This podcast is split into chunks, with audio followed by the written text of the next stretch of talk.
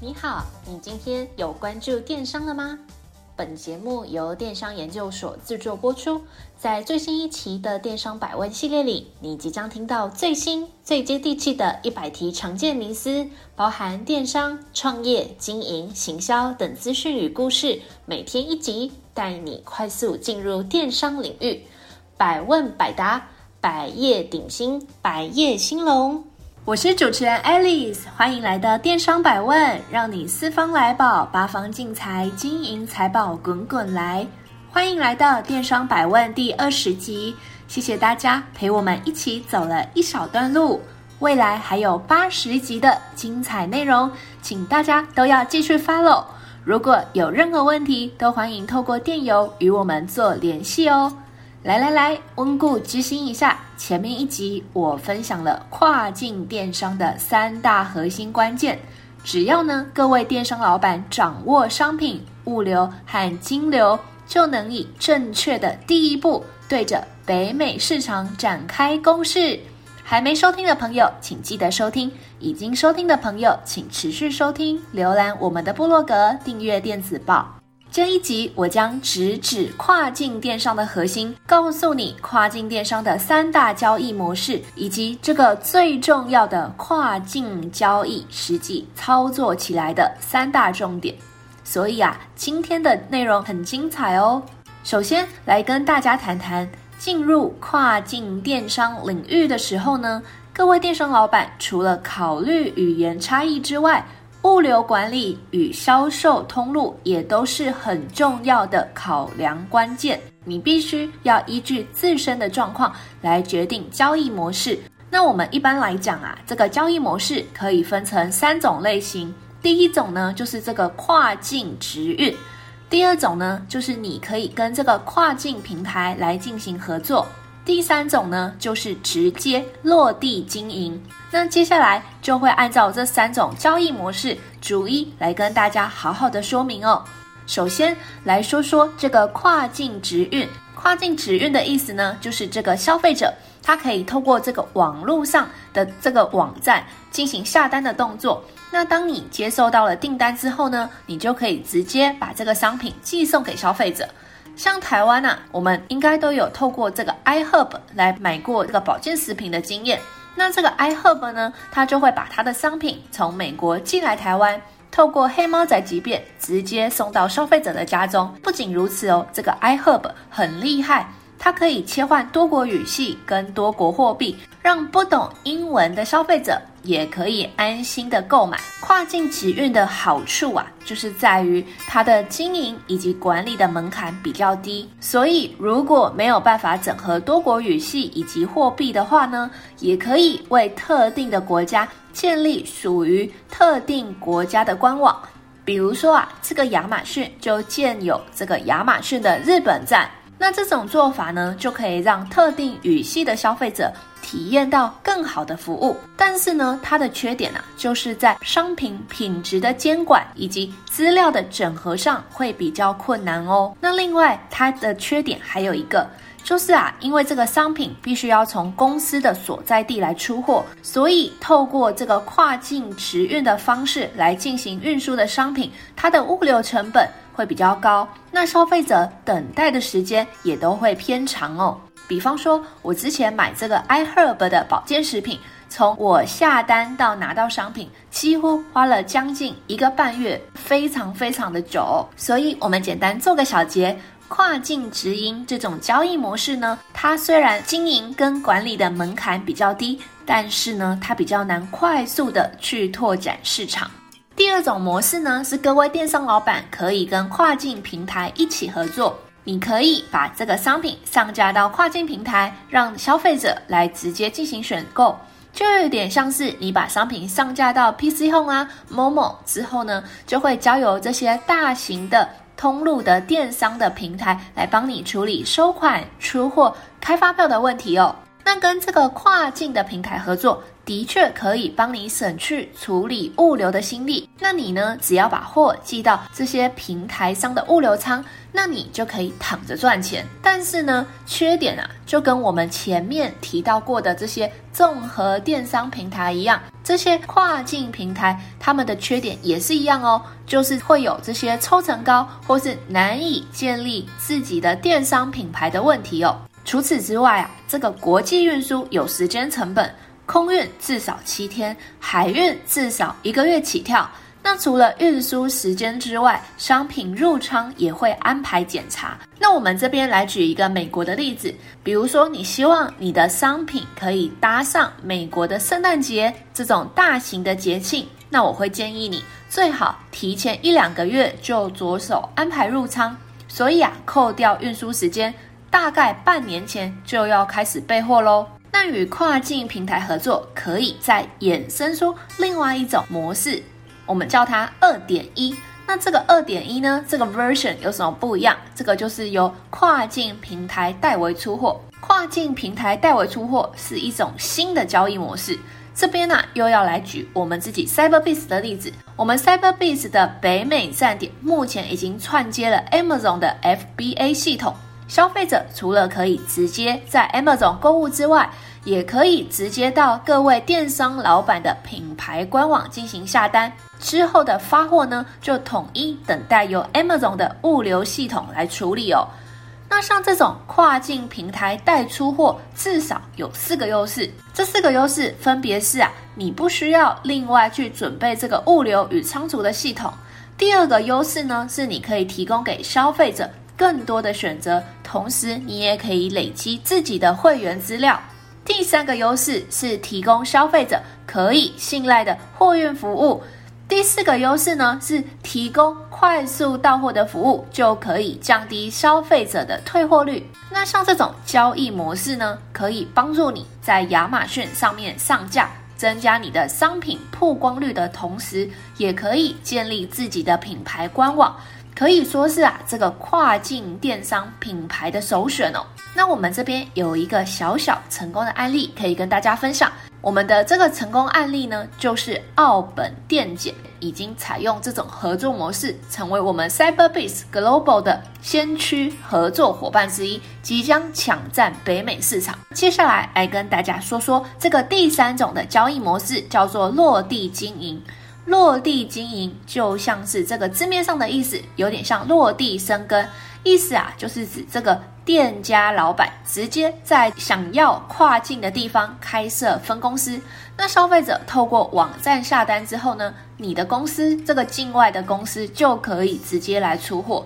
那落地经营的优势在于可以直接跟当地的消费者来做接触，在遇到状况的时候呢，你们可以非常快速的反应，也可以掌握当地的消费趋势。但是，但是这个落地经营的营运成本非常的高哦。我们都知道开公司很不容易嘛，更何况是到国外去开公司。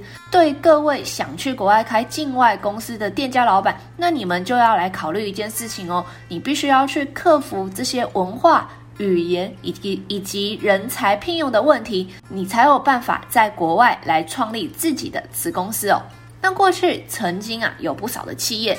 都是这个海外分公司出状况，进而影响到自己企业的整体形象，甚至出现营运困难的状况哦。所以，基于上述的分析，目前许多志在跨境的企业都会采用刚才我们提到的第二种的交易模式。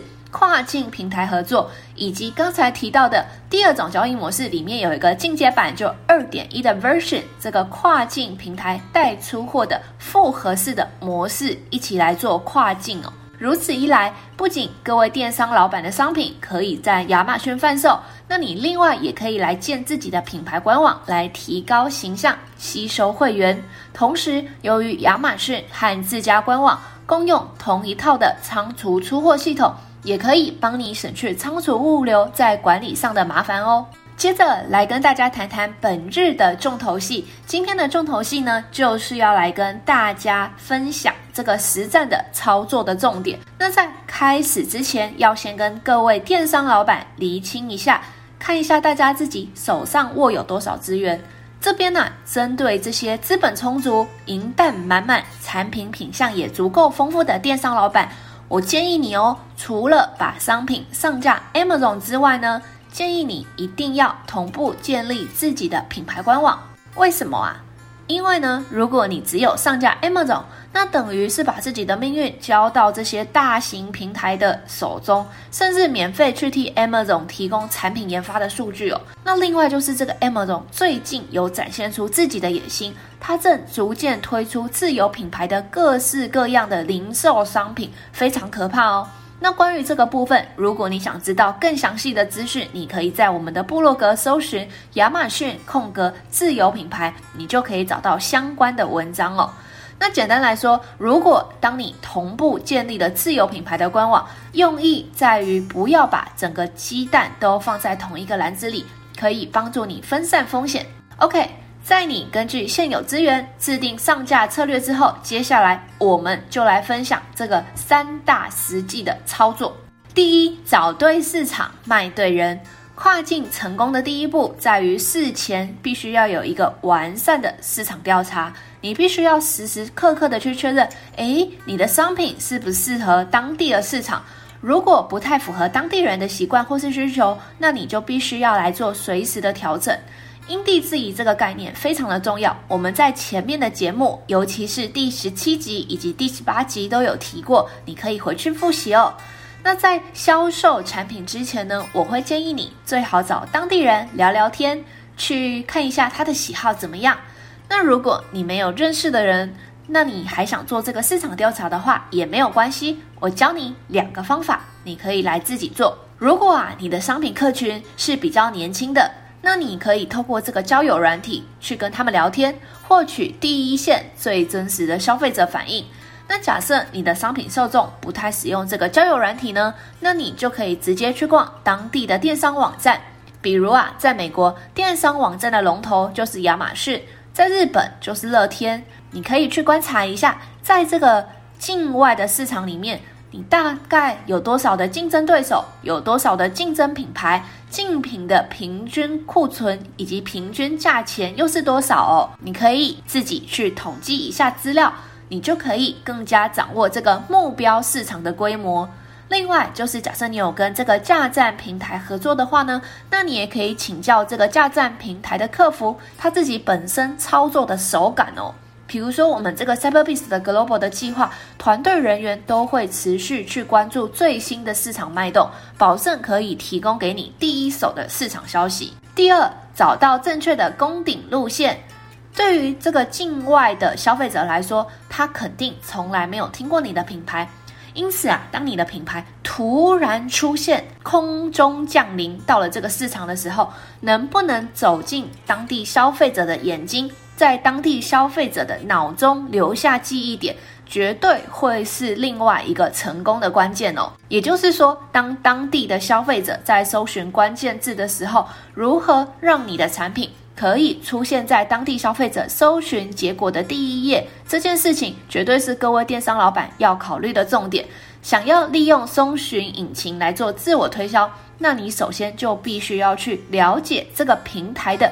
演算法到底是怎么运作？这个平台的演算法包含什么东西？包含这个各个版位的广告啊，或者是 Google 的关键字的竞价广告，甚至是呢这些平台或是网络上使用者对于你商品的评价数，以及商家的综合评价以及销售量，这些因素都会影响到你的商品排序的这个顺序哦。所以我会建议你，关于如何收集这些资料。捷径呢，就是直接请教有相关经验的人，请益的对象最好都是跟你有相同利益的人，他们会比较乐意提供你相关的资讯以及内容哦。比如说跟你合作的开店平台，那他们就会有义务要来服务你哦。第三，规划详细的行销计划。当你决定好市场，也决定前进方向之后，下一步啊，就要来落实前面提到的这个市场调查的结果。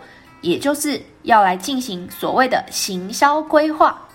那这个调查前面已经都提过了嘛？这个市场调查，我们这边再稍微的提一下。在做市场调查的时候呢，我们要站在消费者的立场来看，消费者啊在挑选商品的时候，通常会特别重视商品的价格、品质、名称以及使用者的推荐或者是使用者的评分。那针对你的商品，消费者可能会特别看重其中哪几项？或者是这个购买商品的购物旅程大概是长什么样子的？这些东西都是你要进行市场调查的重点哦。最后呢，当你结束这个市场调查之后，你可以运用一些常见的行销手段来制定你的行销规划。那这些常见的行销手段包含，你可以利用这个社群啊，或是新闻的宣传来提高你的品牌的知名度，或者啊，你可以去找网红。或是找布洛克，或是找当地的知名的人物来进行业配，来规划做口碑行销，利用这个使用者的推荐。提高消费者对于你的品牌的认同，或者是呢，你可以利用这个 SEO 关键字优化以及广告投放来提高你的名单转换率，让这个消费者点击你的商品之后，最后都会来购买哦。最后最后一个小诀窍就是利用内容行销以及社群经营，把你整个品牌形象都做起来，达到曝光的效果。接下来呀、啊，在电商的交易中。接下来呀、啊，要跟大家谈谈跨境电商有哪些可以优化消费者体验的方式啊。在电商交易里面，各位电商老板可以自己努力的部分，我已经先说一个段落喽。接下来要进入下一个部分。那在进入下一个部分之前，我们先来想想看，一笔交易如果要成功成立的话，一定会有两方，分别是买方以及卖方。因此，我们现在就来讨论看看。卖方要怎么样努力把这个交易的天平往买方的方向去做延伸哦？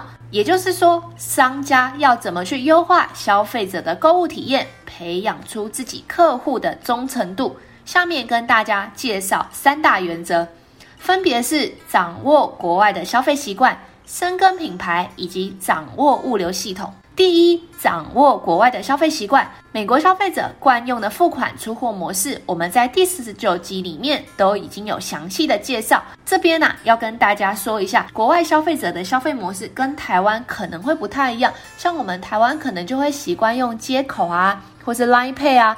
在国外的话呢，他们可能没有 Line，所以他们可能用的就是所谓的电子钱包。那同样的，如果啊你的系统没有支援当地消费者的消费的习惯支付的方式呢，就会大幅的降低他们在你的网站上面购买商品的可能性哦。第二，深耕品牌，你的品牌力就是你的赚钱能力。只有当你建立品牌印象之后，才可以让消费者记得你。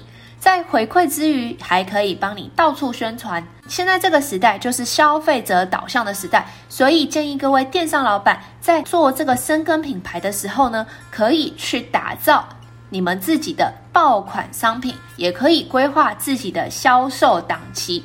这样就可以有效的去提升我们跨境的成效哦。那这个产品的原型开发之后呢，建议你要锁定特定的客群，再透过刚才有提到过的这些社群媒体或是广告投放，来让你的产品曝光哦，大大的曝光。那另外呢，再加上这个折扣活动，去创造这个话题的热度。当你累积到了一定数量的订单之后呢，你就把这些数据统统都拿下来分析，去看看这个消费者的有什么回馈啊，或是他购买的习性怎么样。根据这些资料，你就可以去定定你的产品的行销策略以及销售的策略哦。最后呢，你再大规模的来做生产。当你的产品需求度降低之后呢，你可以搭配其他的行销活动来出清库存，使你的产品可以在产品周期内创造最大的效益，并且有效的管控库存，大幅的提高你自己的品牌力。第三，掌握物流系统。身为一个电商，最后一里路绝对是这个物流。那这个道理在跨境的电商领域当中同样适用。在找这个跨境物流商的时候呢，建议各位电商老板必须要先去熟悉跨境国家的相关的法律规范。而且对于这些运送模式啊，比如说这个进出口的物流、库存仓库，或是清关方式以及配送的方式，都先去做彻底的了解。那关于怎么选物流，我们在第十八集已经有介绍过喽。好，最后我们来小结一下哦。这个跨境电商，只要你找对合作平台，各位电商老板的压力就会瞬间降低很多，赚钱起来也事倍功半。所以，请各位电商老板要熟记前面我们提到的四大交易模式，利用这个三大操作重点，并且呢，再稍微留意一下怎么优化这个消费者体验的三大原则，你就可以在这个跨境电商的布局上面下第一步好棋。谢谢您的收听，我们下次再会。若您有任何问题或有任何想法，欢迎透过描述框的电邮与我们进行联系。若想阅读最新最多的文章，请到我们的部落格。那如果你想联系我们的开店顾问，也请一键来点击联系。那我们下次再见。